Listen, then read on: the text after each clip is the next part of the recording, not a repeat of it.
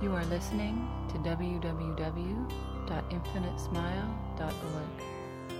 Enjoy these Zen inspired talks given by Michael McAllister, followed up by question and answer exchanges with groups of his students.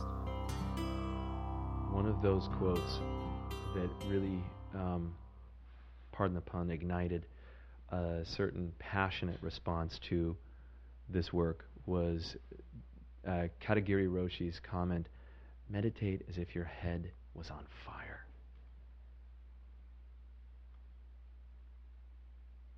Can you have that kind of intensity in what it is that you're doing on your cushion or on your chair? Because if you can, what you really do is you provide a certain spiritual fuel towards the light of your own consciousness. And that light is equal to what's at the essence of all beings. In other words, all beings have it. Everything has this infinite capacity. Yet it's continually obfuscated, continually covered, continually ignored whenever we have a personalized sense of existence. So Nagarjuna had this wonderful quote where he says, Things derive their being and nature by mutual dependence and are nothing in themselves. Things derive their being and nature by mutual dependence and are nothing in themselves. I want to talk about the last part of what he says. They are nothing in themselves. This has several different meanings, but the most profound, I think, is this no thingness that is at the core of all things. The birth of all things comes from this source, this no thingness. So, recognizing this no thingness or nothingness and our relationship to it helps break down the relationship we have with it. In other words, the me subject in here, the ego, the self, breaks down when it recognizes nothing, that it is nothing, that all beings are nothing. So, we could also call this emptiness. We could also call it spirit. We could call it a formless awareness. We could call it witness. We could call, there are all sorts of names that we could give to it. But essentially, what we're really trying to present the small self to is the big self non identification with emptiness. And once we do that, consciously, there is liberation, there is freedom, there is deep openness, there is radical honesty, there is no place to hide.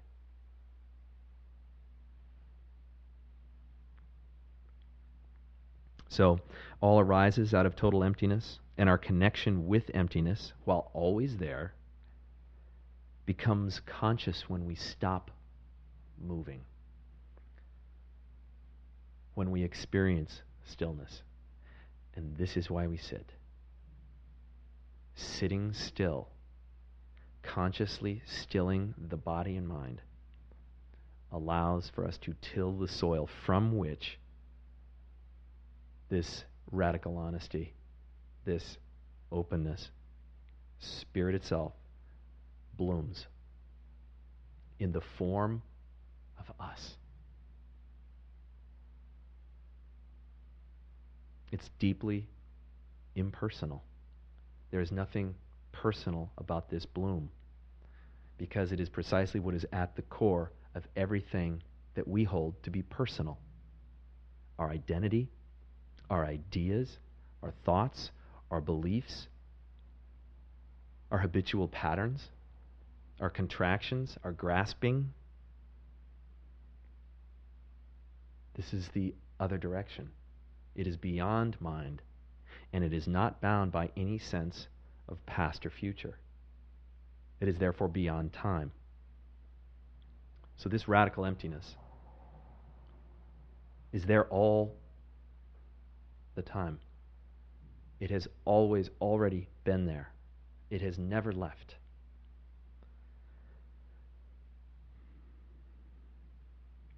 So, what is it?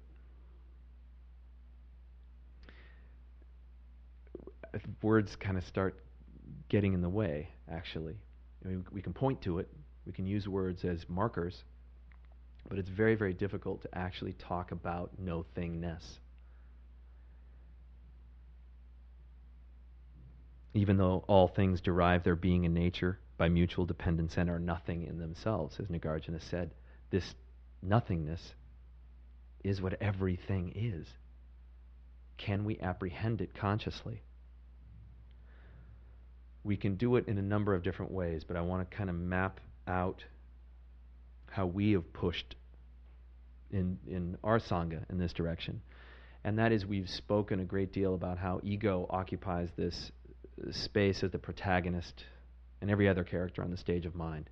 And on that stage, there is a series of senses that are common among people sight, sound, taste, touch, smell. Those occur. We recognize them for what they are, and they are bound because we can label each one of those things. Our separate self sense can look at each one of those sensations and give it a story, write a script about it. Those five senses then give way, at least in the Eastern traditions, to a sixth sense, which isn't uh, in the view we typically hold, you know, because of uh, media and other stuff. Not the sixth sense like I can read your mind, but the sixth sense of mind. That all thoughts, your sense of thinking, is a sense. We allow that one to be number six. The sense of mind, of idea, of conviction, of belief. The seventh sense we can recognize as our sense of time, our sense of past and future, our sense of everything that is not now. Everything that is bound by time is evaluated, categorized, and dealt with by our seventh sense. And this is where we usually live. The gift, however, the offering, is that we can go past that into an eighth sense. And that eighth sense is our ability to witness time. It's our ability to be aware of our thoughts. It's our ability to be open to a recognition of all of the five senses sight, sound, taste, touch, and smell. We can witness each one of those things. Okay? What's left? We spent all this time on the witness. Is there more? Yeah.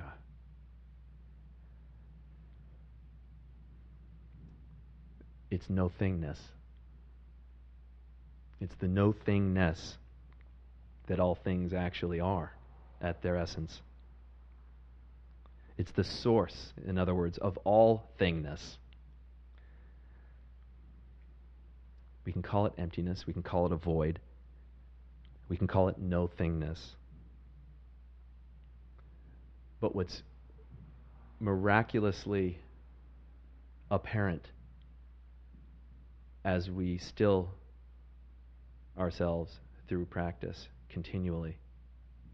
And there is an intentionality behind it. to meet this emptiness, what we recognize is that it is not empty at all. The recognition that is experienced is that it is a complete and utter fullness of all things as one thing. And what is that one thing? No thing. Kind of a koan, huh? There is nothing here except what we have built our lives around. Usually with senses 1, 2, 3, 4, 5, 6, and 7, especially 6 and 7.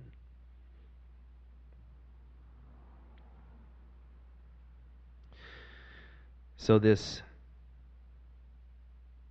ninth sense really isn't a sense at all. It is the source and essential nature of all senses, of all connection that we may have.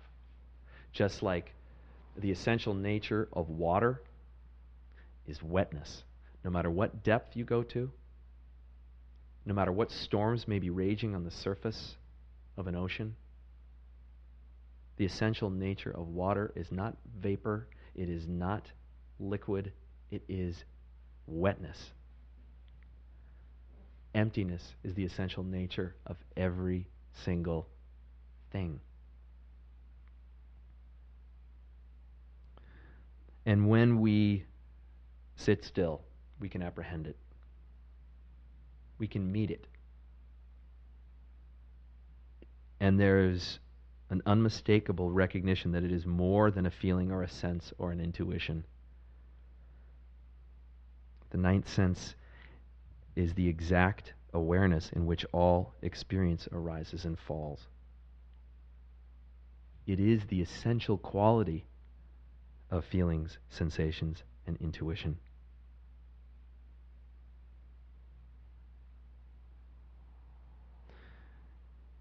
Our ever so slightly contracted sense of this primordial awareness is what we call witness. Witness, in other words, is almost like a tiny contraction of emptiness that allows us to experience, allows us to have an invitation to open more fully to emptiness itself, as emptiness itself. And nothing is outside of this awareness. It's the timeless companion of each and every moment of our existence, and no matter what our particular state of consciousness might be, it's there. We might call this one taste of the all,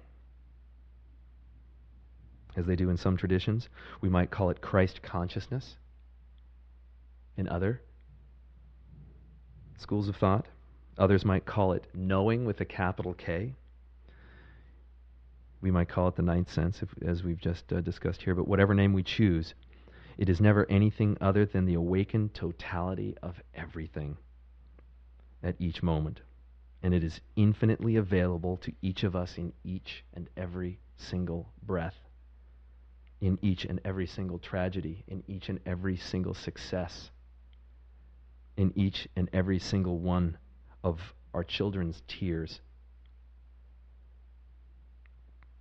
It's with us at each of our lonely moments, in our deepest darkness, and in the inextinguishable, blinding light of the expansive and clear truth of our being, we dissolve with an open heart and an open mind that have no home. So, this ninth sense, this infinity expresses itself in everything and in every way as everything and every way, as long as we're there for it. We just need to be enlivened and awakened to its power through an unattached, intentional, impersonal intimacy with every single thing that arises.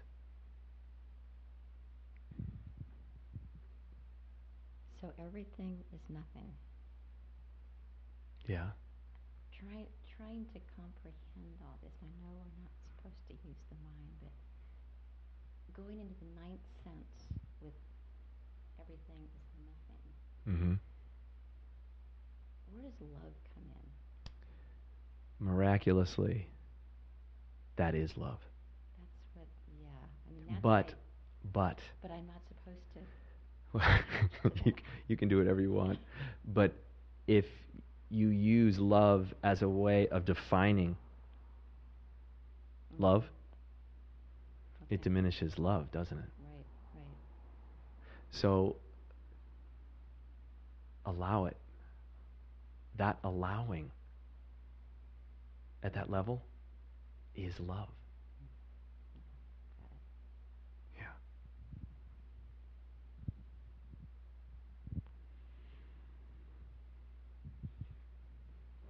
So, part of the process is is to empty, is emptying. Hmm. I actually hadn't thought of it like that, but sure. Yeah. I, I have this poem in my mind by Chuang Tzu or one of those Chinese guys Uh, who talks about being in an empty boat is Mhm. a lot safer and better than being in a full boat. mhm. Because if someone hits you, you're freer. Right. I love that image.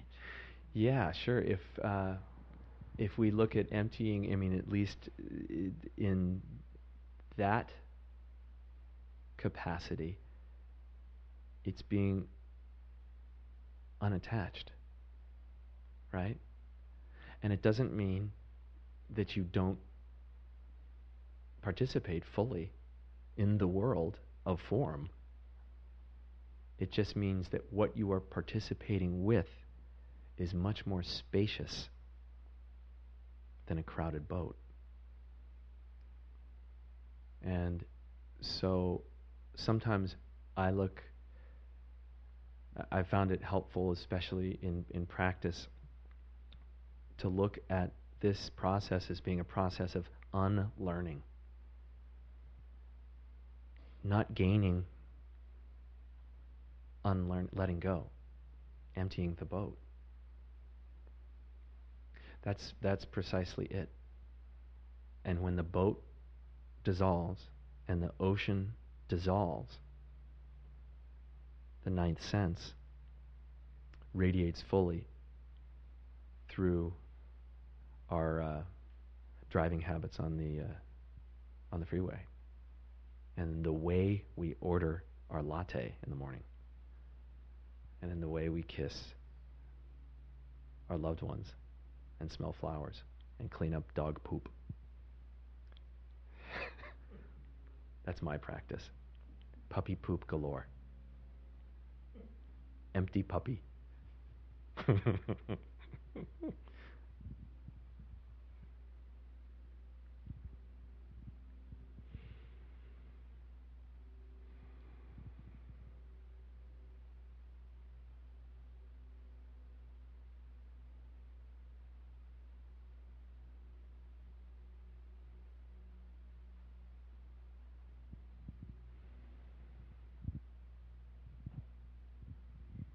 If, if I understood you correctly at the beginning, you said um, all things arise through connection.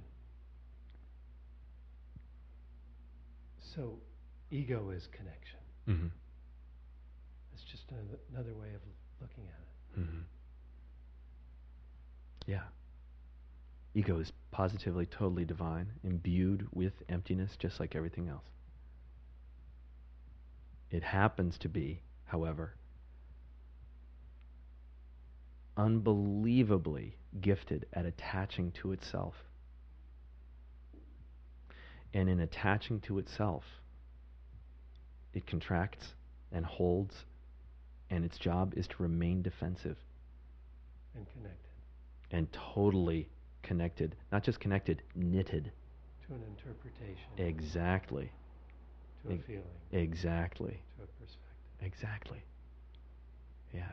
And when we sit still, the perspective of which you just spoke begins to alter. ego can't hang on as easily if the perspective begins to alter.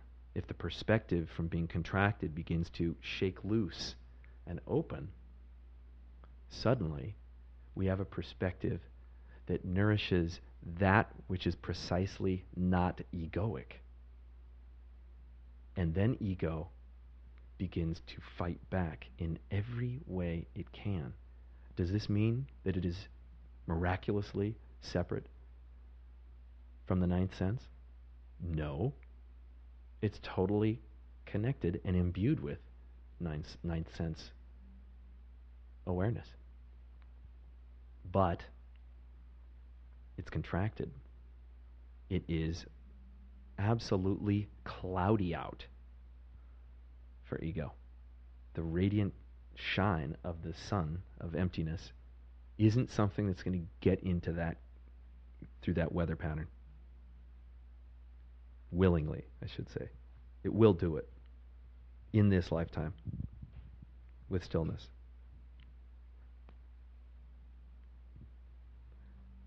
One more question. You can have even more than one if you want. You mentioned Katagiri-san, uh, or T, uh, who's his statement, uh, meditate as if your head is on fire. Yeah. Meditate as if your head is on fire, right? Yeah. Meditate as if your ha- hair is on fire?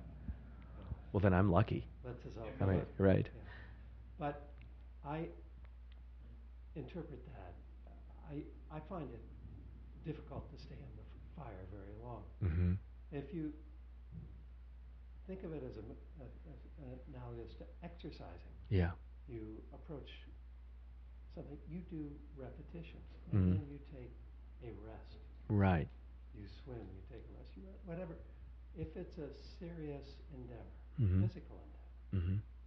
uh, is that I don't know if that's the right metaphor, but it seems like meditating as if your head is up. You need to take a rest every now and then, Right. or whatever, a pause, an interval, if you Mm-hmm. will. Do intervals in meditation. Absolutely. Yeah. And that interval oftentimes comes in the form of the Dharma rain that comes out of the teacher's face. It quenches that fire, only to reignite it at a different level when the teaching hits you just right, whatever that teaching is, and whoever the teacher is.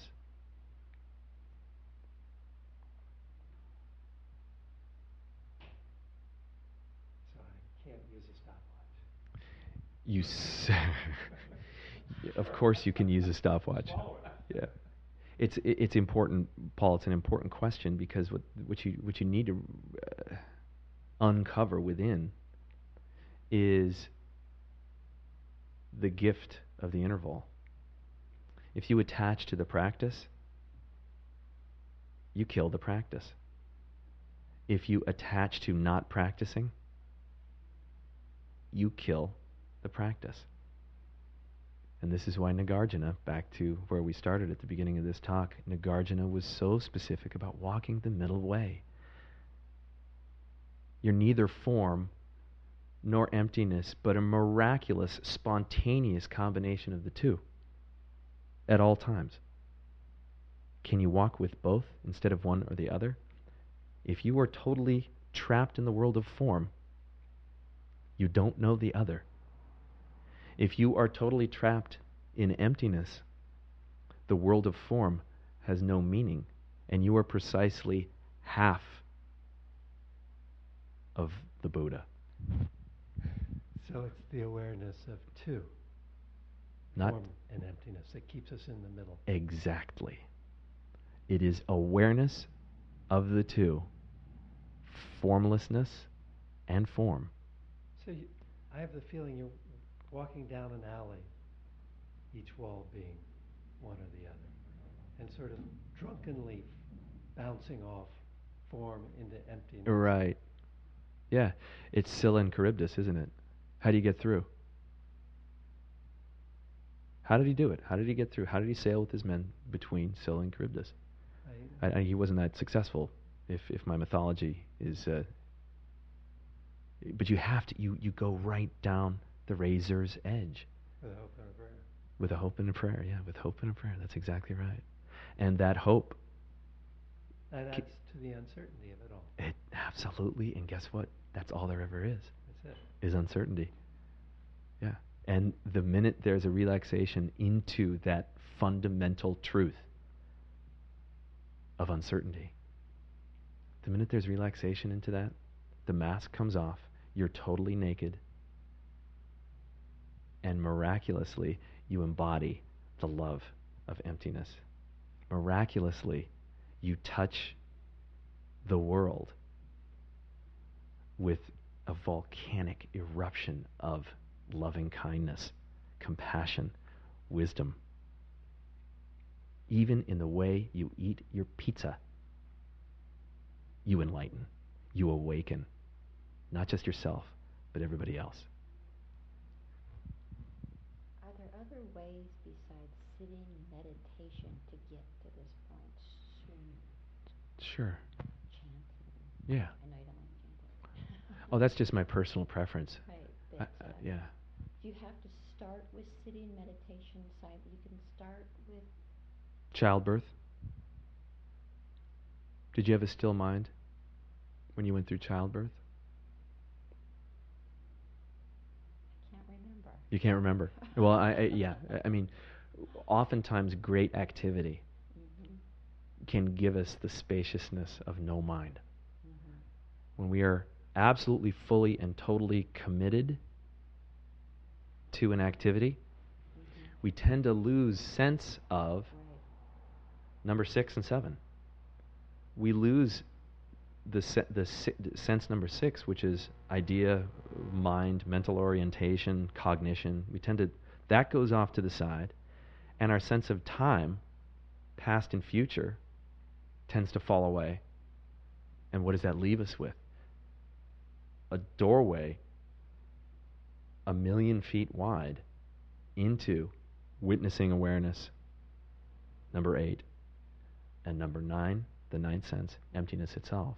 When our mind is totally still.